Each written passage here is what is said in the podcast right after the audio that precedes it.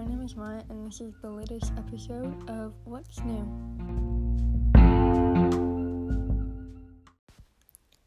Today's episode is about missing and murdered Indigenous women and girls. From 1980 to 2012, there have been 1,017 incidents of homicides.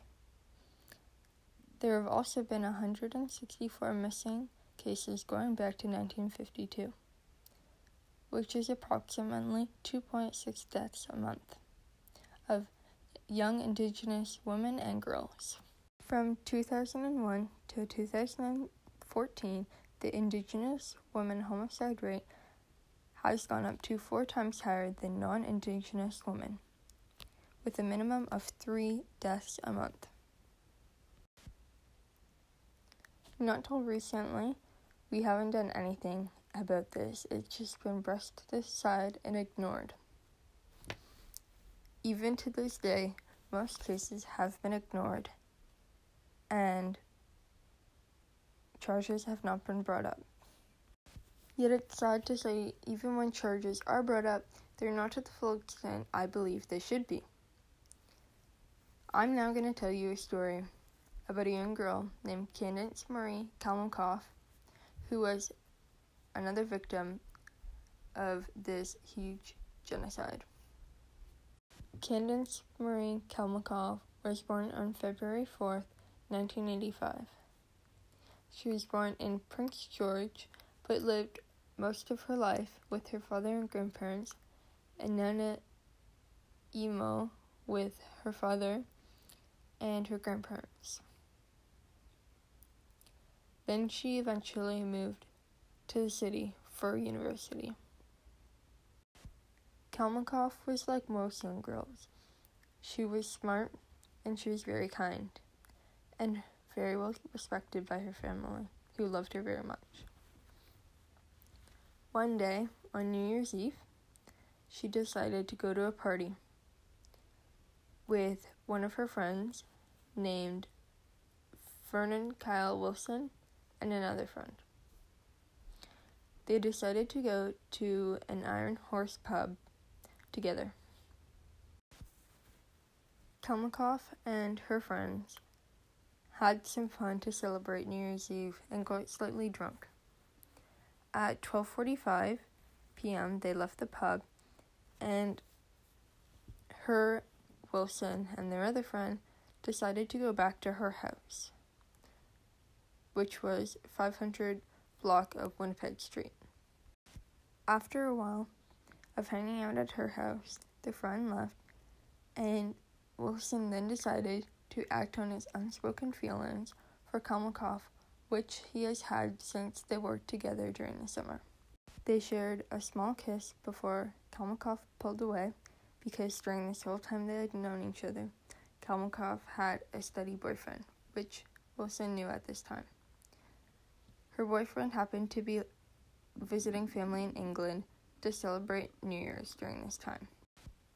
Because of the use of alcohol and marijuana, Wilson became overwhelmed with rage that Kalmakoff had pulled away from the kiss. He then grabbed her throat and threw her onto the bed and started choking her. He eventually hit her and she went limp. He didn't know what to do, so he ended up going outside and smoking more marijuana. By the time he got back inside, he ended up raping her. He was left in his thoughts for a while and then came to the conclusion that he needed to get rid of any evidence. He got rid of the bloody sheets and a dumpster, and then he bought a plastic tote to put her body in. He disposed of her body in the alley behind the 1500 block of 15th Avenue to try and burn the body, which didn't end up working. After meeting his stepfather, he called the cops and decided to lead them to the body at 8 p.m. on the same day. Eventually, he had told his stepdad what he had done, and he got his stepdad to bring him to the station where Wilson turned himself in. The only issue with the case was there is no witness to what had happened. In September 2006, Wilson confessed to a forensic psychiatrist of the name of Dr. Shabehram Lohrasbe. In October 2006, Wilson pleaded guilty to second degree murder as a plea bargain to reduce the charge from first degree murder. Eventually, Wilson did try to change his plea, but he was denied. Dr. Lohrasbe eventually diagnosed Wilson with mixed personality dysfunction since he had a history of antisocial behavior, addictions, and violent pornography. Back to Kalmakoff's case, where the judge had said, but the most aggravating aspect of this case is you had sex with her body after her death. While you may have remorse for what you have done by carrying out the final indignity to her body to you to show that at the time you had no empathy or no remorse for what you had done. By the end of the case, the judge had sentenced Wilson to life in prison with no chance of parole for 13 years. He also was prohibited from owning firepower for 13 years. He was required a DNA sample and to register as a sex offender. After the case, Wilson's mom had apologized to Kalmakoff's family and said she was sorry and also said some very kind words about Kalmakoff.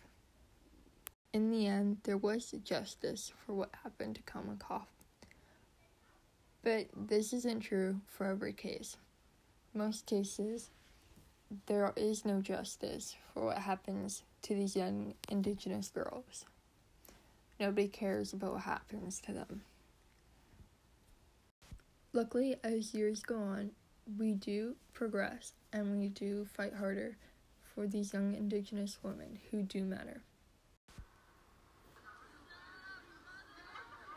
Family, friends, allies, and elders gather for a nationally celebrated Sisters in Spirit Walk, organized locally by Connie Greyeyes.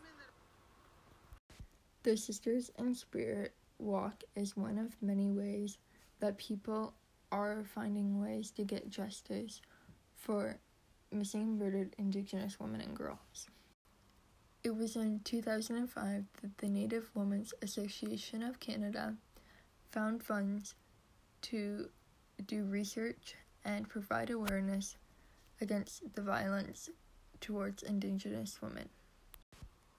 As years go on, there are more things that we are doing to help towards ending the violence against Indigenous women. Since 2015, the Government of Canada has worked across departments to get rid of violence against Indigenous women, girls, Two Spirit, and LGBTQIA. Every day, we work harder and harder and harder to get justice for all of these missing and murdered Indigenous women and girls who did not get justice for what happened to them. There is an issue though. Not everybody knows about it. Which is why we do walks like the Sisters in Spirits, so we are able to provide information to others who do not know what's happening around them. There are many different ways in which somebody is able to help stop this violence against missing and murdered Indigenous women and girls. The key is finding your way to help, whether it be little or big. Every second and every penny counts. As we go forward, remember to do your part. Remember what happened to Candace Marie Kalmakoff, who did get justice for what happened, to remind us that even though situations are tough, there is a way to fight through it. Thank you for listening. This is Maya, and I hope you enjoyed this week's episode of What's New. Hope to see you next week.